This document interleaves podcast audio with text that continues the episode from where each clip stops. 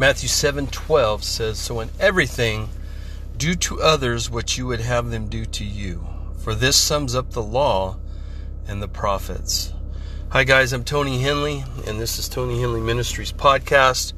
This is a podcast that is dedicated to equipping believers to be leaders. Again, we'll be sharing some scripture today on leadership. I hope that this podcast provokes you, inspires you, and empowers you and equips you to be leaders that God has called you to be. Uh, I want to thank you for taking the time to listen to this podcast. Um, I'm so honored that uh, you would take that time to do it, whether you're running, walking, at your home, wherever you're at, I just driving. I just want to thank you for taking that time. Now we're going to look a little bit at Matthew 7 12. And you know, the thing about leadership is that leaders, you know, we want to accomplish things. We have vision, we have goals, we have mission, and we live, breathe, and breathe that. And we, we're just focused on accomplishing things. And sometimes, and we, we understand this too, that um, we can't do it by ourselves. We need people that are going to come in and help us to accomplish our vision, help fund the vision. And in, in understanding that we need people, sometimes we as leaders can begin to look at people as numbers, as what can we get out of that person? Well, we can get finances, or well, we can get work.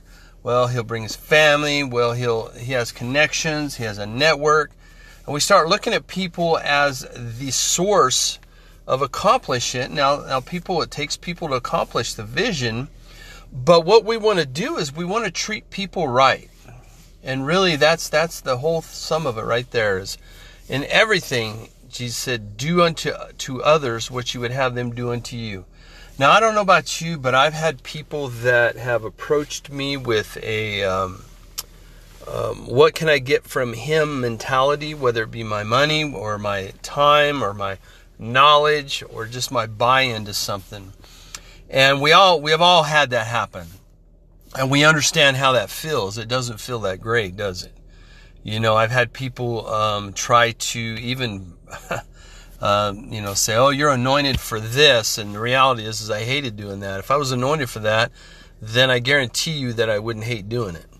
Um, the the thing is, is we want to be treated, you know, respectfully, and we want to treat people respectfully, and that's why we do. If you've ever known, if you've ever been treated that way, then you know what it feels like. So why would we want to go and do that to someone else?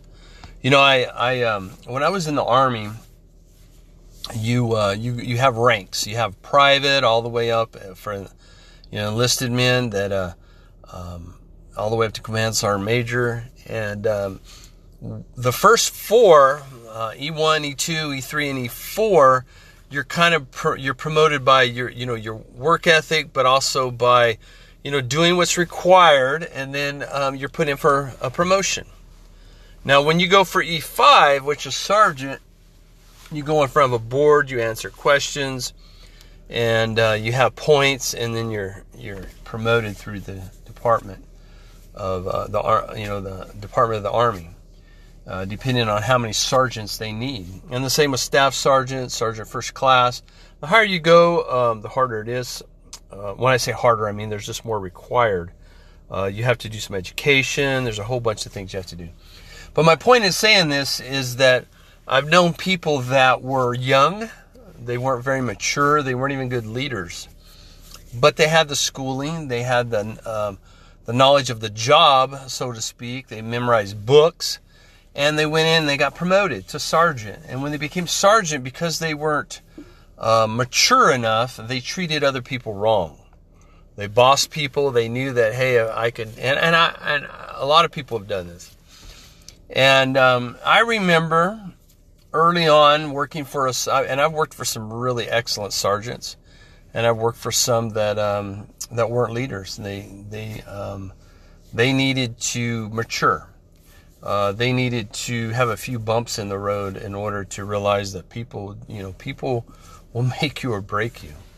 And um, so uh, for me, I, I, I, realized that one time I was working for a sergeant that wasn't, um, who wasn't a, you know, he was very mature he was very uh, domineering. He was very um, just uh, very disrespectful to people. Um, he made people do things that he wouldn't have done. And um, you know, I being a young man myself, you know, made me very angry. And um, I realized right away that one day I would have his position. One day I would be a sergeant. One day I would be an NCO. And how was I going to treat people? Was I going to be a bossy person, a mean person, a disrespectful? Was I going to do all the things that he did to people? Because I didn't like how it felt. I didn't like how he treated people. And um, so when I became, you know, first I became a corporal, then went to the E5 board. And when I became an NCO, I, I determined that I was going to uh, lead by example. I was going to treat people right. And my philosophy, and it's it's still this way today, but when I was in the military, I I pretty much had a philosophy that we all were grown men. We'd all come into the military. Um, we knew the expectations. We knew that we were to get haircuts, shine our boots, iron our uniforms. We knew that we were to be on time. We knew that we were to uh, take care of our equipment. We knew that we were to do all these things. And my philosophy was always, and and I treated people the way I wanted to be treated, is in the sense that if you know that this is required, then I shouldn't have to hound you about it. I shouldn't have to uh, always check up on you because you're grown men. I shouldn't have to. Um, but now, for me, once they um, defied that, once they um, did their own thing and weren't consistent, um, didn't get haircuts or didn't show up on time, then I put down the hammer. And what I mean by that is, is I micromanaged them for a season until they understood that um, I was giving them freedom that others weren't giving them. And uh, my philosophy was we work very hard Monday through Friday, and uh, we stay ahead of the curve, ahead of the ball game. And then when it's time to play, it's time to play. It's time to go home. It's time to have fun. And um, you work hard, you can, you know, you deserve that. So, you know, that's my philosophy is in everything. And as leaders, we do to others what we want them to do us. Um, and then it says, for this sums up the law and the prophets. You know, do unto others. We call this the golden rule. You know, treat people with respect. You know, I, I know people that are leaders that demand honor, that, that when I say this, and the reason I know this is because they talk about it. They're always like, honor me, honor me, honor me, you know, kiss my ring, you know, do this for me, do that for me but they don't honor other people. I, I know people that won't even use my name in a conversation, and and if that isn't disrespectful, that's disrespectful. Uh, that's not honoring people. I know I know people that um, will only um, you know talk highly of people that do things for them um, or that have money. Um, I know people that uh, treat people with honor. They respect others and therefore they get respect. Um, the Bible says to honor all people. Honor all people. Matter of fact, it specifically says to honor widows and orphans. Widows. Now think about it. I'm not sure it says orphans, but I know it says honor widows, honor your spouses, your wives, honor um, all people. All people is all people. That means from the bottom to the top, honor them. And that doesn't mean that they, you know, you know, that doesn't mean that um, you put them in this place of leadership, but you honor them um, by listening to them.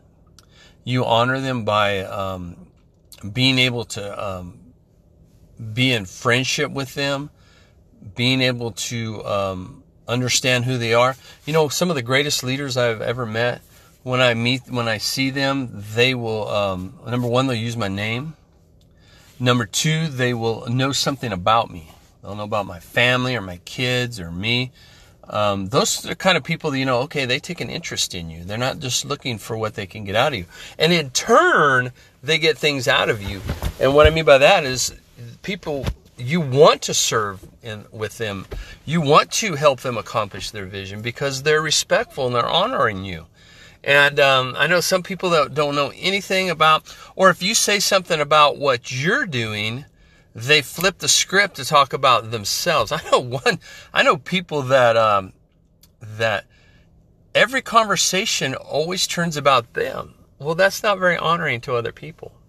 That's not um, respectful. That's not. Uh, and if you don't listen to people, then you're gonna you're you're just gonna miss out. So we want to we want to do to others what we want them to do to us. Listen, be respectful, and and I want to give you a few little keys of how to do it. Number one is, you know, listen, ask questions and listen to them. Find out what they're about. Find out what um, moves them. Find out what their vision is. Find out what their family life is. Find out who they are. And then begin to enlist them to help you with the vision. You know, you might find that talking to somebody that they're not even, um, there's no way they're going to jump on board to help you fulfill their vision because they have no clue where they're going in life.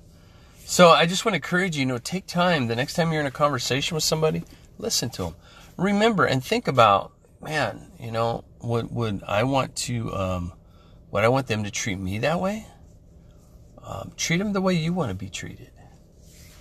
Remember, this is Tony Hendley Ministries. You can go to our website. Um, we are 501c3. I just want to encourage you during this time of um, the COVID 19. You know, just take some time and spend it with God. Listen to your family if you're shut in. If you're at work, take the time to spend with people. Listen to them. Uh, respect them. Do to them what you want done to you. And I guarantee you, then it's so much easier to uh, to enlist people to fulfill the vision. God bless you. I'm so honored that you took the time to listen to this. Remember, God's not mad at you; He's mad about you.